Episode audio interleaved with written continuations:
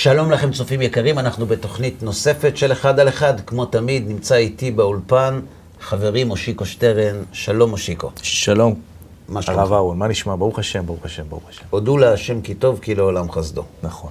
אני משתדל לתרגל את התוכנית הקודמת, לבטוח בהשם כמו שלימדת אותי, כמו שלמדנו מרבותינו. אבל הולך עדיין עם השאלה של בוא תמסגר לי את זה, עד כמה, מה אני אמור לעשות, אדם לעמל יולד, אשר ברא אלוהים לעשות, אז מה לעשות, וכמה לעשות, ואיך אני משתדל, ויש לזה זה תקציב מסוים, איך זה עובד, יש לוז. אז קודם כל בוא, כיוון שהנושא מאוד חשוב, בוא נסכם מה כבר למדנו. בפרק הקודם למדנו מהי המהות של הביטחון, לא המקרים, עצם מה זה הביטחון, מה, מה הוא?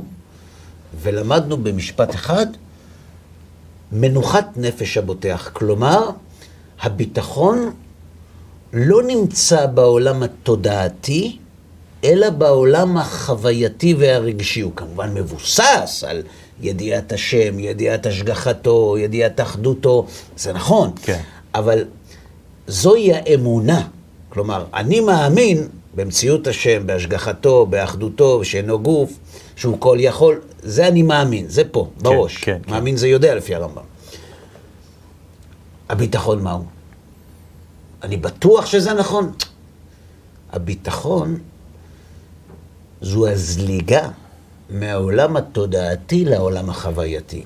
כלומר, מה הביטוי בעולם החווייתי לכל היסודות האמוניים שלמדנו בדעת? כן. תשובה, מנוחת הנפש. מי שנמצא, מרגיש שהוא נמצא בידיים של הקדוש ברוך הוא, ושרק הוא מנהל את העולם, ושאין עוד מלבדו, ושהוא רוצה להיטיב, הוא במנוחת הנפש, הוא רגוע. זה בקשר לביטחון. אבל אז שוב, זה שם אותנו במקום של, אתה, מה אתה אמור להרגיש? אתה אמור להרגיש איך? אתה אמור להרגיש אחד ש... כל היום עושים לו, הנה כך, הנה תשתה, הנה תאכל, הכל מסודר לך, מזונותיו של אדם מוכנים לו. אסור להרבה בשר בחלב. כן. אז קודם כל נגיד, השייך הוא לא במנוחת הנפש. אלא מה הוא? הוא בדאגה. כי?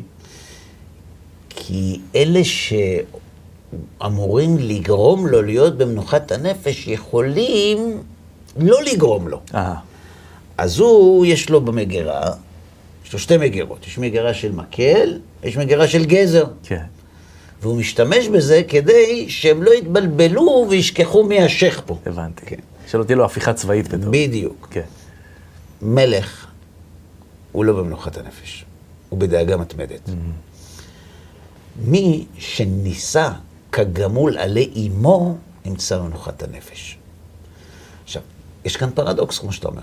אם אנחנו אמורים להרגיש כאילו מלאכתנו עשויה, אז אני שואל, בשביל מה לקום מהכיסא? בדיוק. לשם מה? בדיוק. אנחנו בשבת אומרים, אדם צריך לשבות ממלאכתו ולהרגיש כאילו מלאכתו עשויה. משם מגיע המשפט הזה. ולכן בשבת הוא באמת לא עושה כלום. כי מה הביטוי כאילו מלאכתו עשויה? שהוא לא עושה כלום. אז רגע, אם בעל הביטחון מרגיש כאילו חסרונו נתמלא, או עתיד להתמלא בביטחון, ובגלל זה הוא מצוי במנוחת הנפש, או משום שהוא רוצה את רצון השם, mm-hmm. ומה שהשם רוצה, כמו שלמדנו, זה מה שהוא רוצה, אז מה אכפת לו מה השם ירצה? העיקר שמה שהשם רוצה יקרה, ואז הוא מרוצה. אז למה אתה עושה את התנועה הזאת? למה אתה קם ממקומך? למה אתה הולך? למה אתה משתדל? כן. עכשיו, זה לא דיון אקדמי, מה שאנחנו עושים עכשיו. הרמב"ם לימד אותנו שהאמונה היא דבר הנאמר, לא דבר הנאמר בפה, אלא זו המצטיירת בנפש כפי שהיא מצטיירת. כלומר, לא ייתכן שאדם יחווה מנוחת הנפש, אם מנוחת הנפש תלויה בדקלומים. Mm-hmm. הדקלומים לא גורמים לנוחת הנפש, הם, הם, הם, הם גורמים לעבר את המבחן. שיקרא, אל דבר איתי בוורטים. בדיוק, בדיוק. האמונה היא ידיעת היסודות שכשהם זולגים אל העולם הרגשי, התוצאה היא מנוחת הנפש. אדם לא יכול לרמות את עצמו. הוא לא יכול, ביטחון זה משהו שאתה לא יכול לרמות את עצמך. אין ספק. זה היה מה שאתה מרגיש. אין ספק. לתת דרשה על יסודות האמונה, כל אחד יכול. אבל מה אתה מרגיש, זלג או לא זלג? ההפרש הזה, זו מדרגת הביטחון שלנו. זה, אתה יודע, זה מזכיר לי, הרי יש, יש הרבה סיפורים על כל מיני ילדים של, שנולדו לתוך עושר גדול, אתה יודע, וכביכול יש להם הכל. בתכלס, הם אמורים להרגיש מנוחת הנפש, כי זה חיצת כפתור, ויש מה שרוצים. אז אני זוכר סיפור שאחד הגדולים בכספם, באושרם, אני חושב שזה ביל גייטס היה, שאמר שהוא יוריש לילדים שלו רק איזה אחוזון קטנטן ממה שיש שם, וזה כל השאר הולך לתרום. הוא כבר הודיע שזאת תהיה הצבא. עכשיו, הוא כמובן הולך כמובן להאריך חיים וכן הלאה, אבל הוא כבר מחנך את הילדים שלו מגיל כזה, תדעו, אבא לא משאיר לכם את כל הדבר הזה שיש פה מאחוריי. אתה חושב שזה הכוונה? זאת אומרת שהקדוש ברוך הוא נותן לנו פה איזה סוג של מין עבודה כזאת היא משולבת, מצד אחד תבטחו בי, מצד שני אם לא תעבדו לא תקבלו? תראה, אפשר להגל פינות.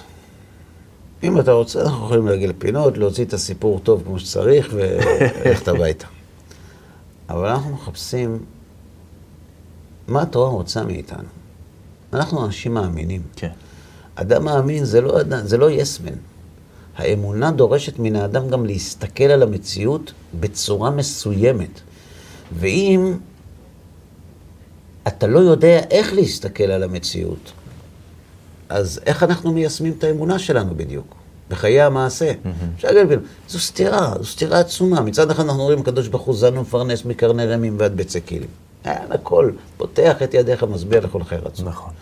ולא ראיתי צדיק נעזב וזרעו מבקש לכם. והבוטח בשם חסד יסובבנו, וברוך הגבר שהבטח בהשם. עזוב, לא ראיתי חתולה שבתמי רעב. כן, בדיוק.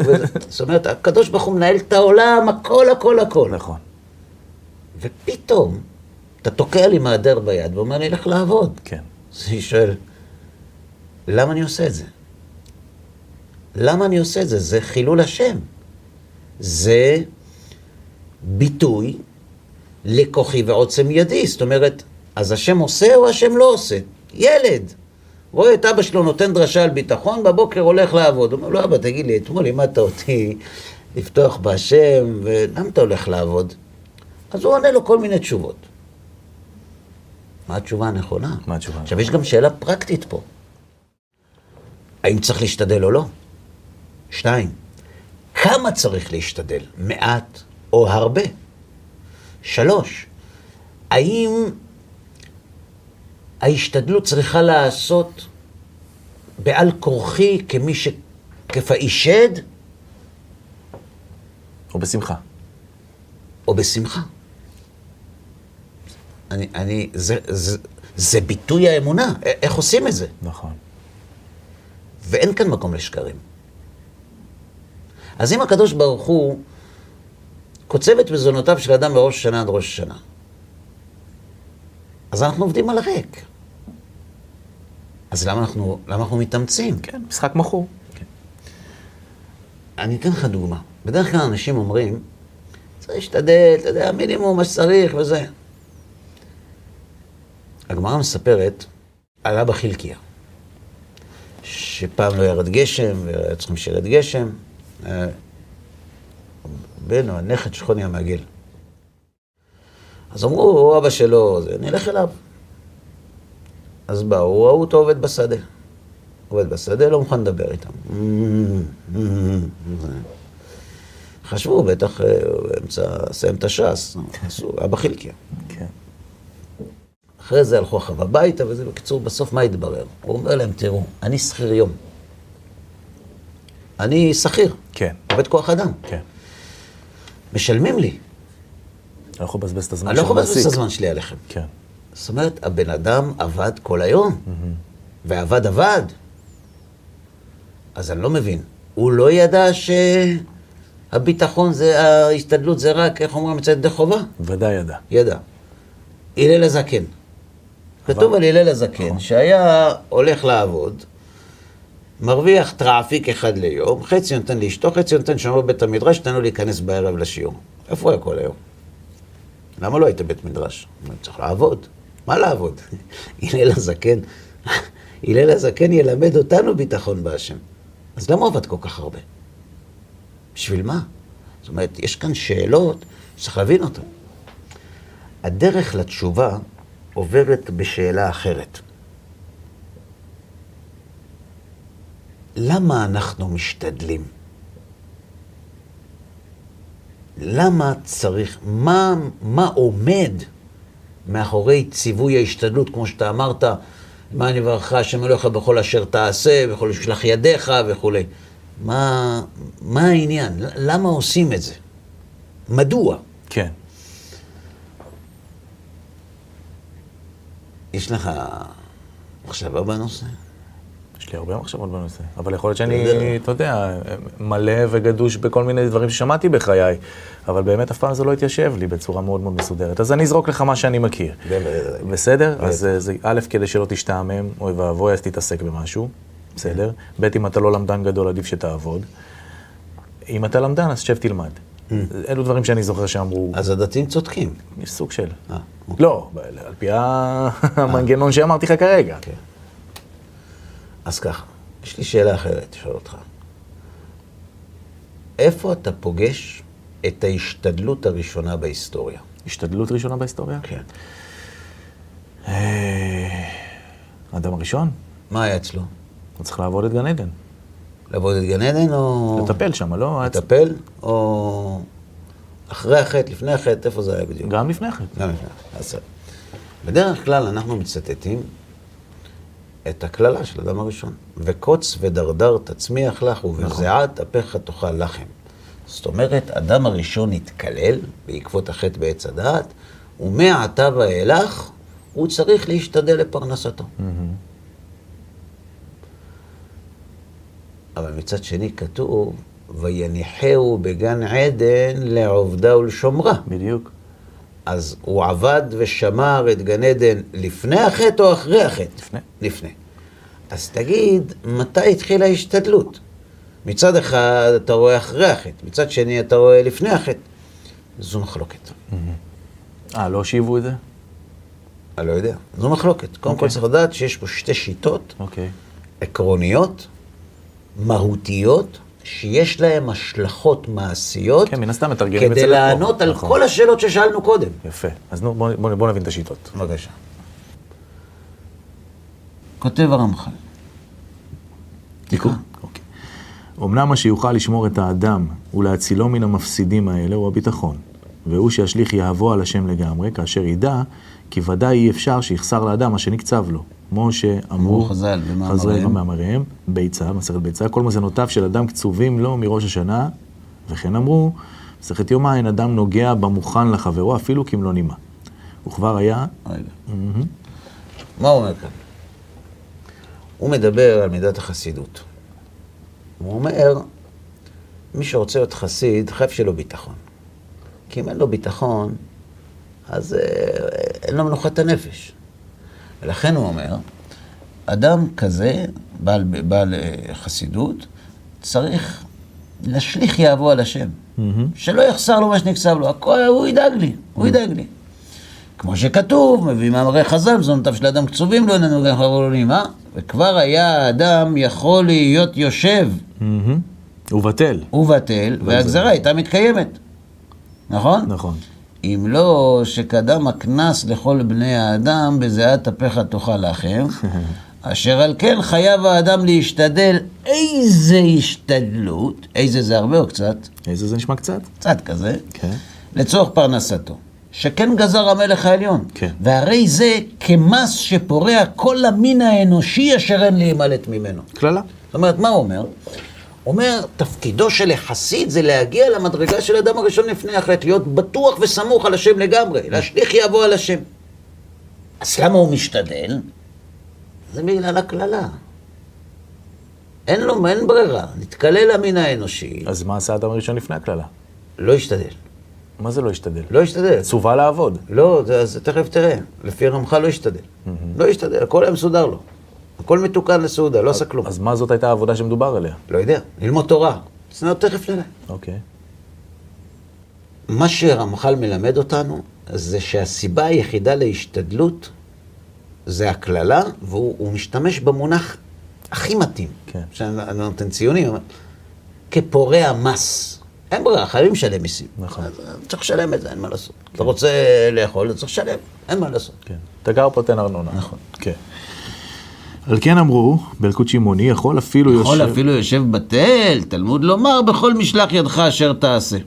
זאת אומרת, חייבים להשתדל. אך לא שההשתדלות הוא המועיל, אלא שההשתדלות מוכרח. וכיוון שהשתדל, יצא ידי חובתו. וכבר יש מקום לברכת שמיים שתשרה עליו. אינו צריך לבלות ימיו בחריצות והשתדלות, והוא מה שכתב דוד המלך, כי לא ממוצאו מערב לא מלבר הערים, כי אלוהים שופט זה ישפיל וזה ירים, אל תיגע להשאיר ממנך חדל, אלא הדרך האמיתי הוא דרכם של החסידים הראשונים. Mm-hmm. עושים תורתן עיקר ומלאכתן תפלה, וזה וזה נתקיים בידם, כי כיוון שעשה אדם קצת מלאכה, משם ועלה אין לו אלא לפתוח בקונו, ולא להצטער על שום דבר. ואז תישאר דעתו פנויה, ולכן מוכן לחסידות האמיתי ולעבודה התמימה. בקיצור, אומר לנו הרמחל, תקשיב, אין ברירה. זה מה יש. אתה רוצה את הברכה? תשלם את המס. זאת אומרת, ההשתדלות היא כללה, שברגע שעשית אותה, אתה, איך אומרים, פתחת את הכספת. אבל לא אומר איך. רגע. לפי זה, אם בא האדם ושואל אותנו, כמה צריך להשתדל? או. מה תהיה התשובה? אמרת פה מעט. מעט. כמה שפחות. פורע המס, כן? כן. השתדלות מוכרח ויצא ידי חובה. בדיעבד יצא. זהו, זה מה שאומר. עכשיו תראה מה הוא כותב בדרך עץ החיים. תחריף. דרך עץ החיים זה הקדמה לכלך פתחי חוכמה. נמצאת למד, תקרא. כי האדם לא לתכלית עמל נברא, ולא היה לו להשתדל בזה, אלא מפני שסר לדעתו של נחש. גרם לו... שלא יוכל לצאת מתחת ידו עד עת קץ. זאת אומרת, בן אדם לא נולד בשביל העמל הזה, אבל הוא הסתבך עם הנחש, ואין מה לעשות. וזהו מה שאמר שלמה, עניין רע... נתן אלוהים לבני האדם לענות בו. עניין רע ממש. והוא להם, למה שלא היו בני חורין ממנו עד זמן התיקון השלם. ולכן אמרו, אייקה... וכולי, אתמול היית לדעתי, עכשיו לדעתו של נחש. עכשיו תקרא את הקטע האחרון. כי לא היה לאדם לעשות אלא משהו לתכליתו של הבורא יתברך שמו, וכשחטא נתן עצמו להיות פועל. לפי מה שגורם הנחש. והנה על כן, ראוי לו לאדם למאוס ודאי, בכל ענייני העולם, ולהתאבות רק לפי מה שהוא, לפי תכלית הבורא יתברך שמו. ומה שהוא מוכרח לעשות מדברי העולם, לא יעשהו באהבה כלל, אלא כמי שכפאו ש... זאת אומרת, אתה נגעת פעם בסיר חם? כן. ככה תעשה השתדלות. כך כותב הרמח"ל. למה? כיוון שכל הסיפור של ההשתדלות זה מזכיר את עוון. כאילו כל פעם שאתה נוגע בהשתדלות זה מזכיר, כאילו למה? אתה עובד לנחש עכשיו. לנחש, אבל לפני כן היה גן עדן. אז תעשה את זה מינימום, בצער, כמי שכפאו שד, על הכרחיות בלבד. לכאורה, יש פה תשובה לכל השאלות ששאל. לכאורה. כן, בבן אדם. זה לא לכאורה, זו שיטת רמח"ל. שואל אותך, כמה צריך להשתדל? כאילו, תשמע, השתדלות... זה סוג של כללה. כן. וארור מדבק בארור, וברוך מדבק בברוך. אתה יותר מדי משתדל, אתה מתעסק יותר מדי עם הכללה. אז אחרי זה אתה שואל למה לא מסתדר לך. תשתדל כמה שפחות, זה מה שהוא אומר. כמי שכפה עושד, כמה שהוא פורע, רק משהו מוכרח, נכון? כן, כן, כן. אני פה רק כי אני חייב. זו שיטה אחת. אוקיי. יש שיטה שקדמה לו. שיטת רבנו בחיי עליו השלום. חובות הלבבות. חובות הלבבות. והוא אומר, מה פתאום? האדם לא התחיל להשתדל אחרי החטא. וזה מה שאתה אמרת. האדם התחיל להשתדל לפני החטא. שנאמר, ונחייהו בגן עדן לעובדה ולשומרה. שאני שואל, אם כל ההשתדלות, זה בזעת הפחתו חלכם, זה בגלל הכללה, אז לפני שהוא אכל מעץ הדעת לא הייתה כללה. אז למה הוא צריך לעבוד? כנראה הוא נהנה מעבודה היא. נהנה. היה חקלאי. עיקר.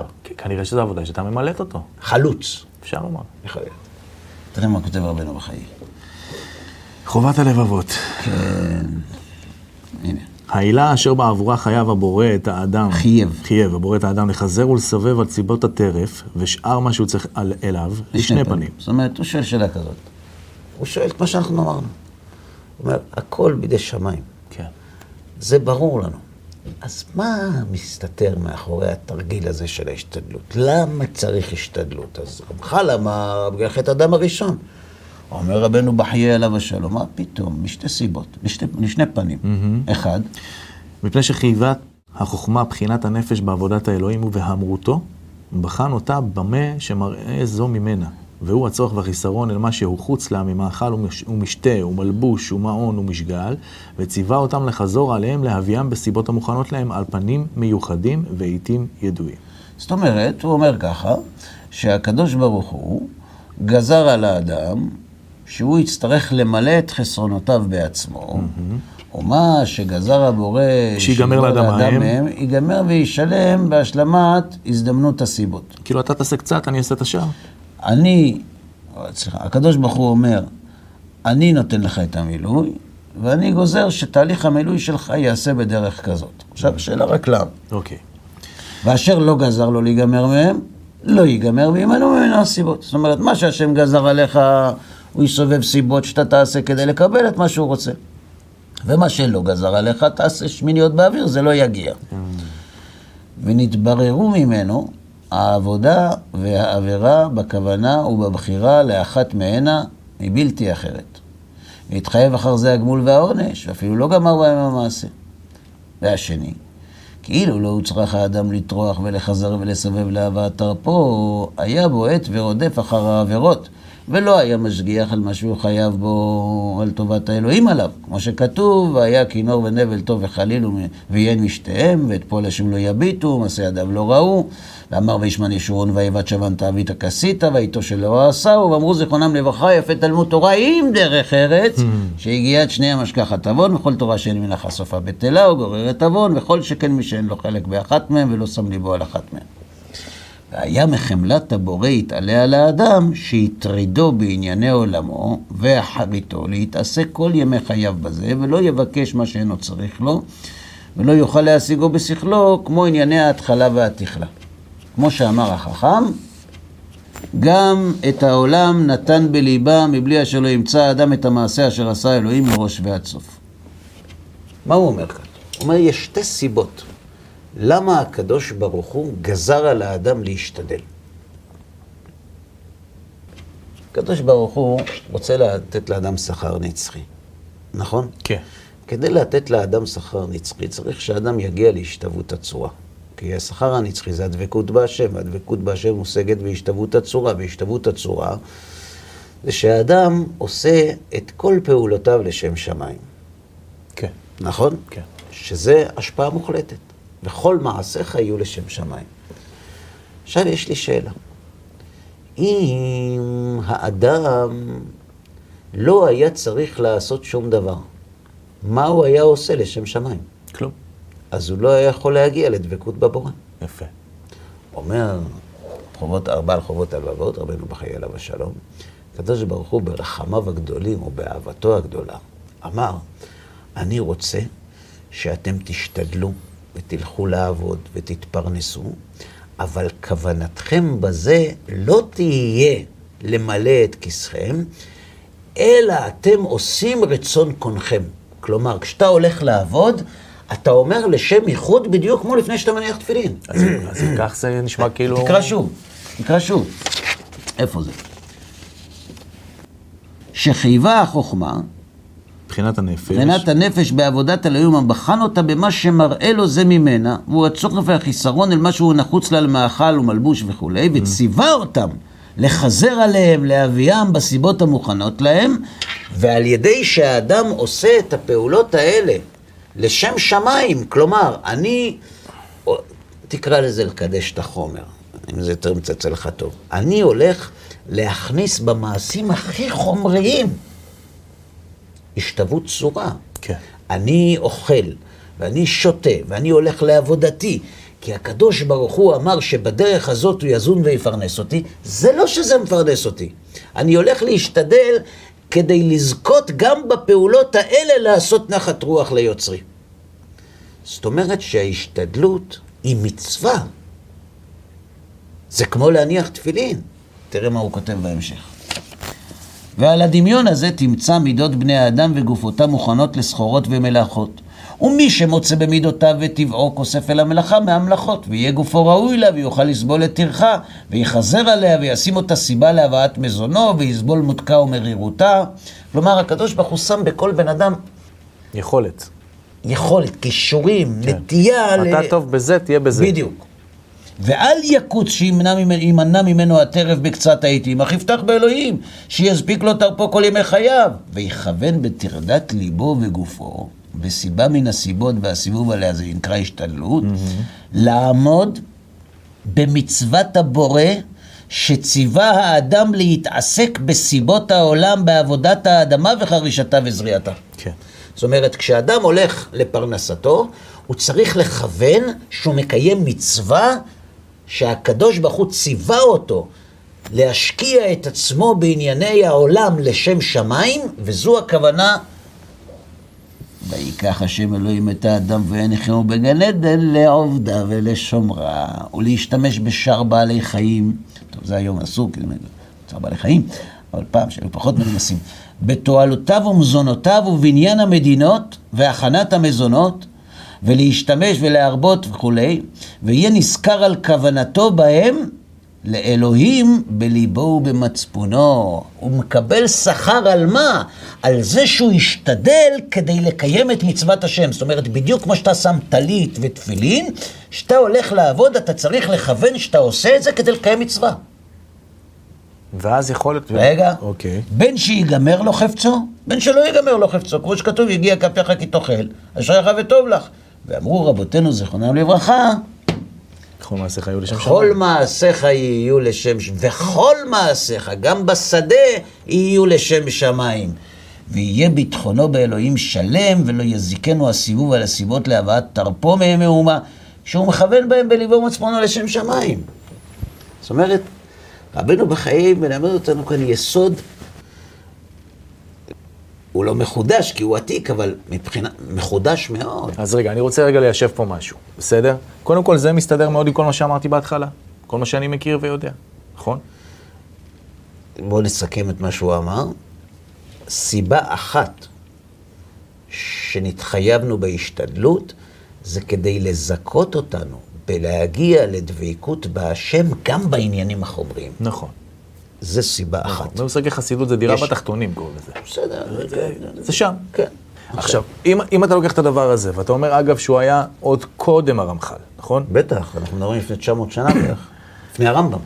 איך גדול העצום כמו הרמחל בא וחולק על כזה דבר. 아, זו זה... תורה שלמה. אנחנו תקף נטפל בזה. זה מעניין. זו שכן, זה מעניין מאוד, זה מעניין בהרבה מקומות, אבל גם, גם בזה נטפל, בעזרת השם, אם יישאר לנו הזמן. עכשיו, בוא תראה. כשאנחנו הולכים לחפש בארון ספרים, כמו מי כתוב, אנחנו רואים דבר מעניין. Mm-hmm. יש מדרשים לכאן, מדרשים לכאן. מדרשים לכאן.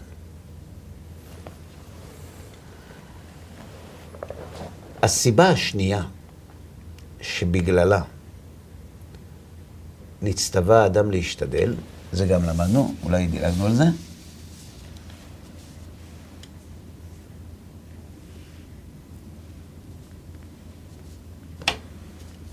איפה אנחנו ראינו את זה? ראינו את זה כאן. הוא כותב ככה.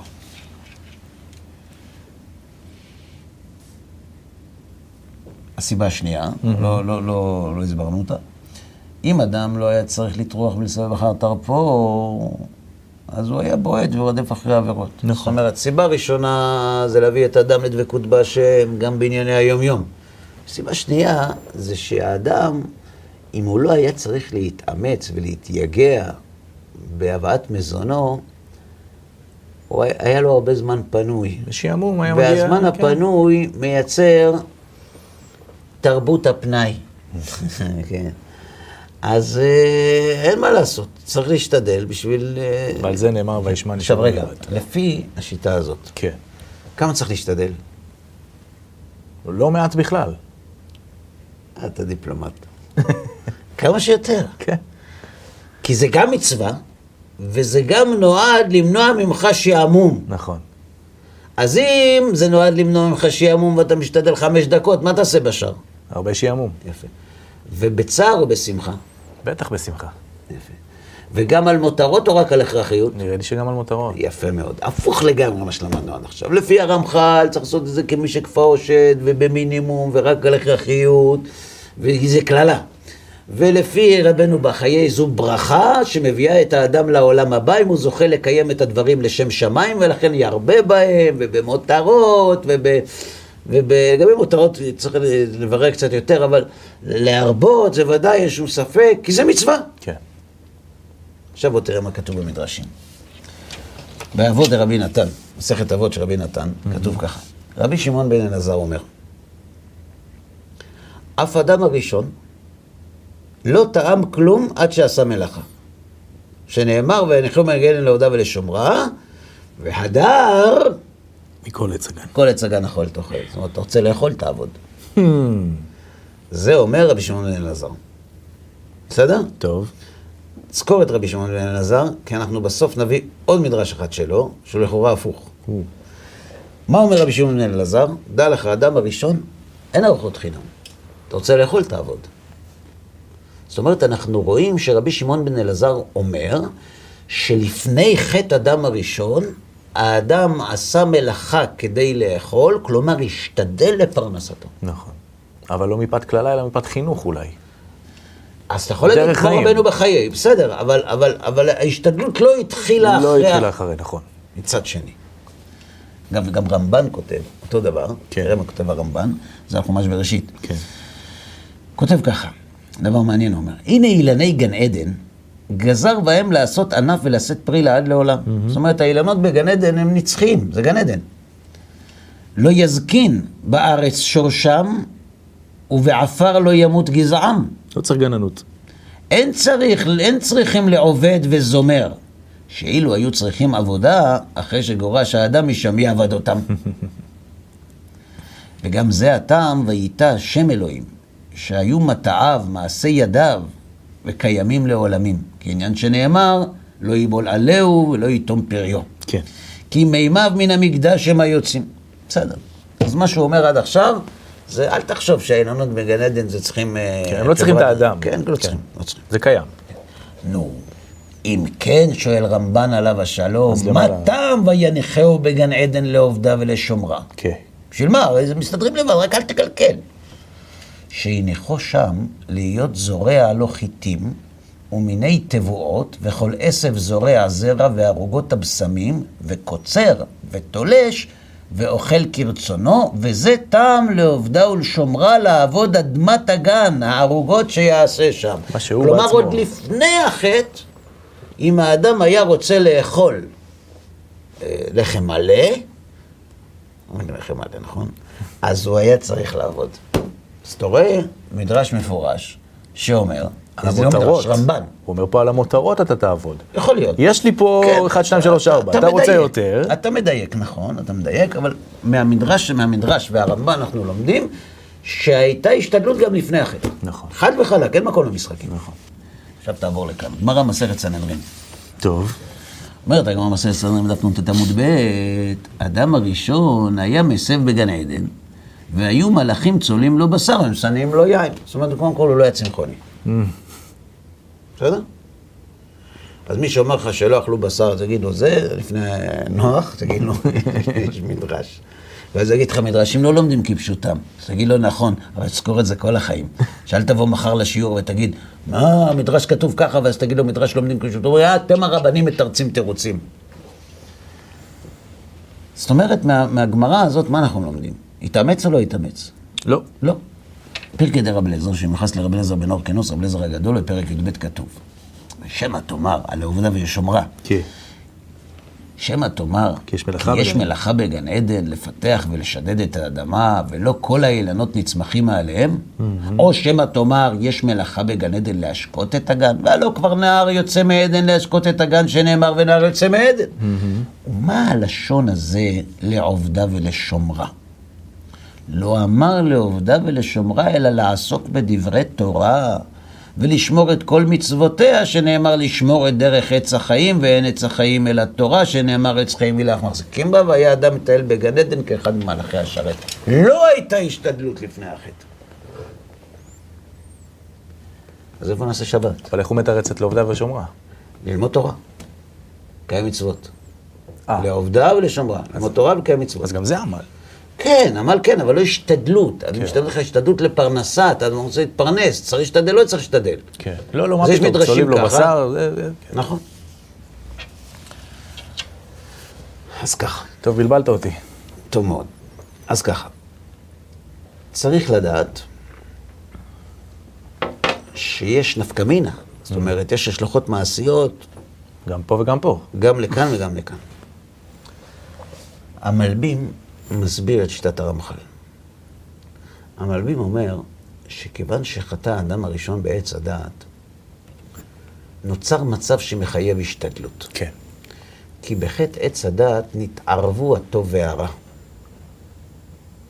שאין רע בלא טוב ואין טוב בלא רע. כלומר, אם לפני החטא של אדם הראשון היה אמת ושקר, עכשיו הכל. היום יש אמת ושקר ויש מתוק ומר. זאת אומרת, לפני שאדם הראשון חטא, האמת הייתה מתוקה והשקר היה מר. יודעים לו לגעת. לכן כשהנחש אומר לחווה, אה, תאכלו, מה היא אומרת לו? שמה השם אמר, לא לגוע או לא לאכול? לא לגוע. לא לגעת. נכון. למה? כן. למה? אבל הוא לא אמר, אז חז"ל אומרים, כולם מוסיף גורע. אז הוא דחף אותה לעץ, הוא אומר, התורה לא קרה כלום. מסביר בעל הסולם, כיוון שהאמת הייתה מתוקה והשקר היה מריר, היא לא יכלה להתקרב לעץ הזה. היא אומרת לו, רק מה, רק מה, רק מלגעת אפשר למות. כאילו, היא סלדה מעץ הדעת. כן, היא הצימה את זה. למה? כי האמת הייתה מתוקה, והשקר היה מר, זה מה שאומרים, ככה כותב גם הרמב"ם במורה נבוכים בפרק, בחלק א' בהתחלה, שלא היה מפורסמות, היה אמת ושקר. זאת אומרת, מה, מה שהיה... מפורסמות? מה שנקרא נימוסים, הנהגות טובות, לא ראוי, כן ראוי. לא היה אמת, מה שהאמת היה מתוק. אדם היה נמשך, לא הייתה בחירה. לא היה פוליטיקלי קורקט. מה זה נקרא לא הייתה בחירה? בטח שהייתה בחירה, הרי הוא אכל מעץ הדעת. מה לא הייתה בחירה? לא הייתה לך אפשרות לבחור, כי האמת הייתה מתוקה והשקר היה מר, והאדם לא בוחר לא בשקר ולא במר. שאלה מה קורה כשהשקר מתוק והאמת מרה. עכשיו יש בחירה. האם ילך אחר האמת למרות שהיא מרה, או אחרי השקר בגלל שהוא מתוק. זאת אומרת, אומר המלבים, לפני חטא אדם הראשון, הייתה מציאות בהירה, ונתערבו הטוב והרע. חז"ל אומרים, אין רע בלא טוב, ממתי שחטא אדם ראשון, ואין טוב בלא רע. מה זאת אומרת? זה יכול להיות אמיתי ולא מתוק. שמור שבת זה אמיתי, אבל לא תמיד זה מתוק. ויש שקר, והוא מאוד מתוק. ואתה צריך לבחור, גם ללכת אחר המתוק או אחר האמת. בסדר את פה? כן. מצוין. אומר המלבים, העירוב הטוב והרע הזה יצרו מציאות של גוף ונשמה, שלא יכולים להיפרד עד המוות. כי אין טוב בלא רע ואין רע בלא טוב. אי אפשר לנשמה בלא גוף, אפשר לגוף בלא נשמה.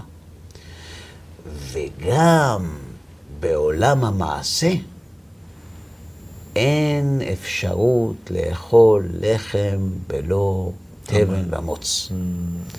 יש תהליך של בירור, כי הכל מעורב, ואם אתה רוצה לאכול, אתה צריך לברר אוכל מתוך פסולת בגוף, אוכל מתוך פסולת בנשמה.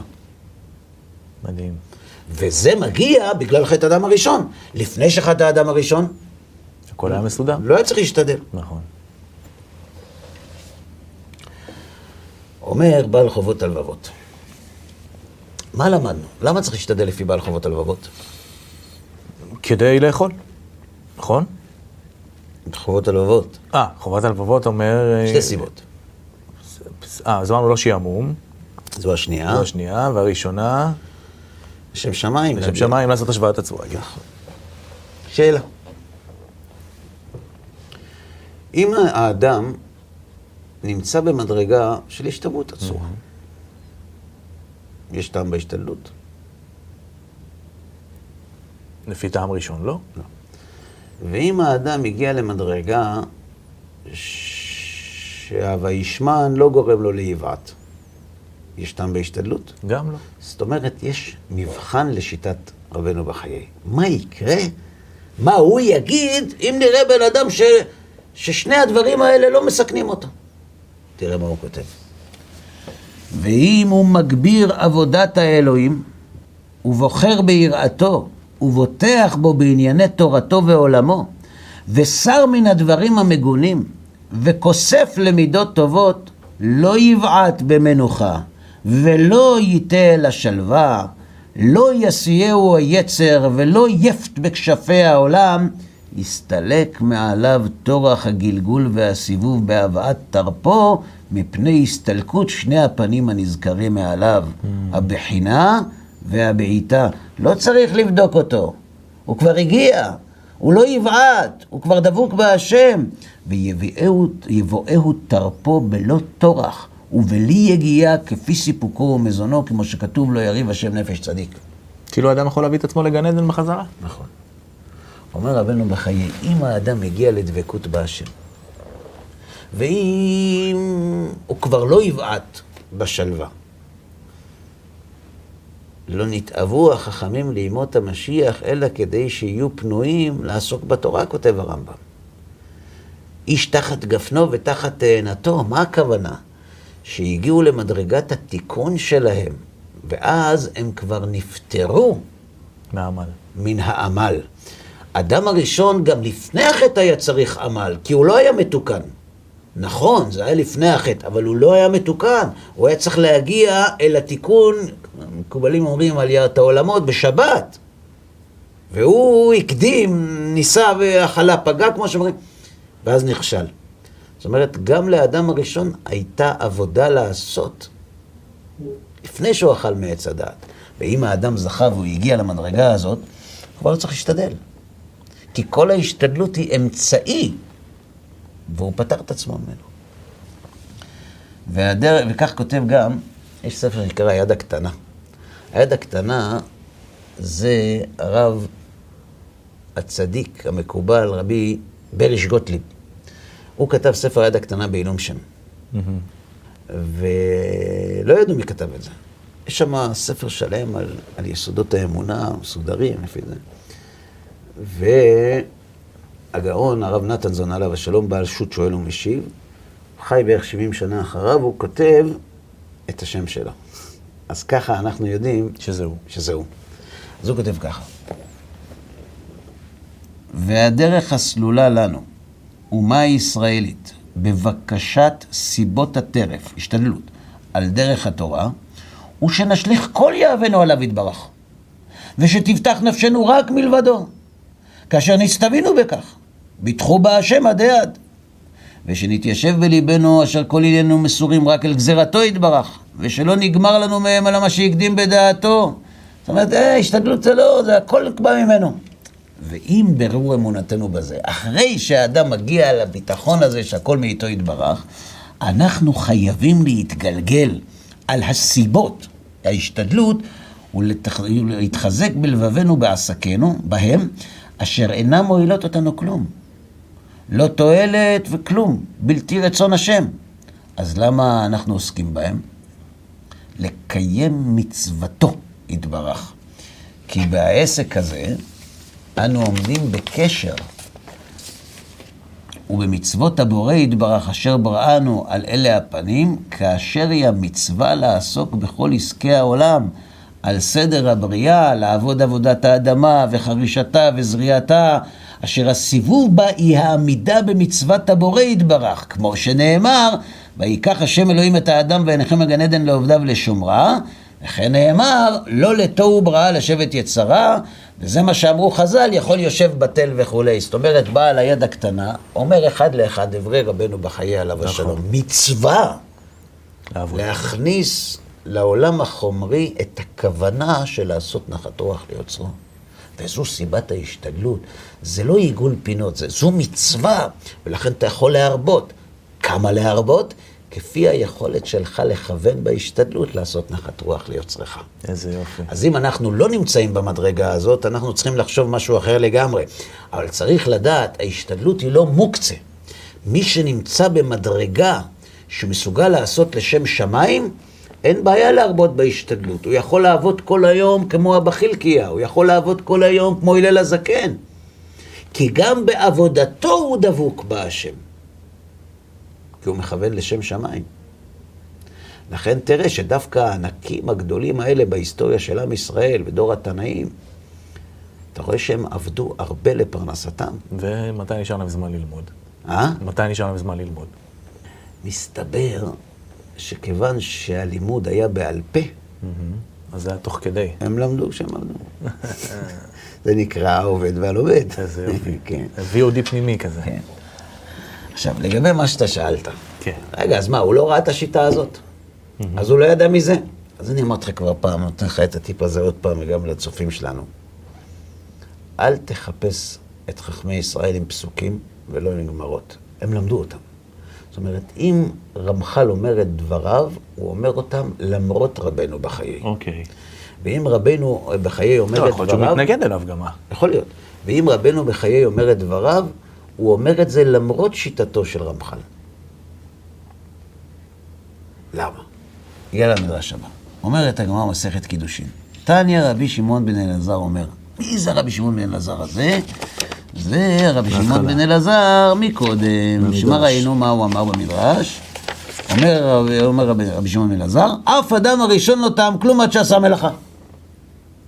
זאת אומרת, השתדל או לא השתדל? השתדל. לפי רבי שמעון בן אלעזר, לפני החטא או אחרי החטא? לפני. עכשיו תראה את זה.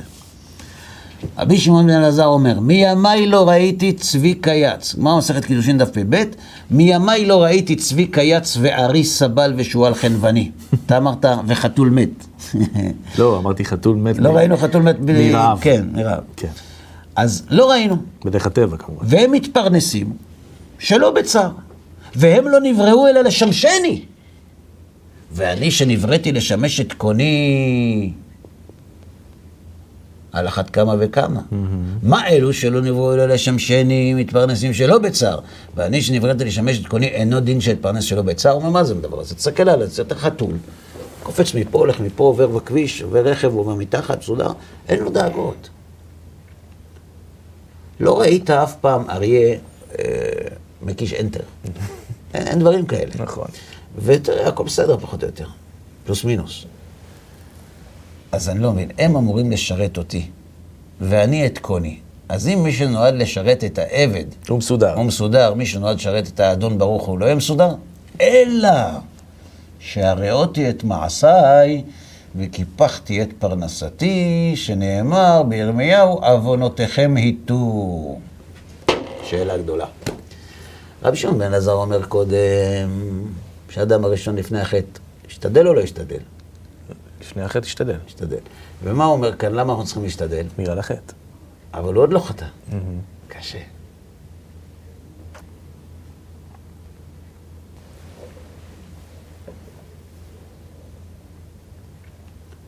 אגב, איך הסתדר רבנו בחיי עם הדבר הזה? נכון.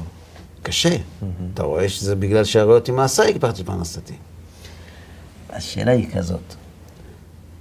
מי הוא זה שנאמר עליו, הראיתי את מעשיי? על מי אומר את זה רבי שמעון בן אלעזר? על אדם הראשון או על עצמו? על עצמו. זאת אומרת, להשתדל צריך תמיד. תמיד צריך להשתדל. למה אני צריך להתפרנס בדוחק? כי אני הראיתי את מעשיי. זה לא קשור לאדם הראשון. מצד אדם הראשון באמת הכל בסדר. כי עשה את עניינו והוא... הוא עבד, הוא, עבד, הוא, כן. הוא עבד לפרנסתו גם לפני כן. כן. אבל למה אני מתפרנס בצער? הרי האדם הראשון לא התפרנס בצער. נכון. לפני כן כתוב להודעה ולשומרה. מתי כתוב בזיעת אפיך תאכל לחם? אחרי הכלל. זה אחרי החטא. זאת אומרת, כן. ההשתדלות הייתה נדרשת גם לפני החטא. אבל הצער שבהשתדלות... הוא בגלל חטא. הוא בגלל החטא. הראיתי את מעשיי אני. וקיפחתי את פרנסתי אני, ולפי רמחל, הראיתי את מעשיי, זה האדם הראשון, שלפני כן לא היה צריך להשתדל. כלומר, יש כאן מחלוקת עקרונית, האם ההשתדלות היא כללה או ברכה, יש כאן מחלוקת עקרונית, האם צריך להשתדל הרבה או מעט, או מעט. האם צריך לעשות זה בשמחה ובטוב לבב, או צריך לעשות זה כמי שכפאו שד? האם אפשר לעשות זה גם על מותרות, או רק על הכרחיות? לפי רבנו בחיי, בשמחה, כל עוד הוא מכוון לשם שמיים, כי זה חלק מהמצווה, ולכן זה לא משנה, תתאמץ הרבה, תעבוד הרבה, תשתדל הרבה, כל עוד אתה מכוון לשם שמיים, ואילו לדעת הרמחל, זה צריך להיות הפוך. עכשיו השאלה היא, שורה תחתונה. מה עושים? כאילו, איפה נעשה שבת? תשובה. עם איזה שטר הולכים לנו בקולת? תשובה. אנחנו נמצאים במדרגה שכל מעשינו לשם שמיים?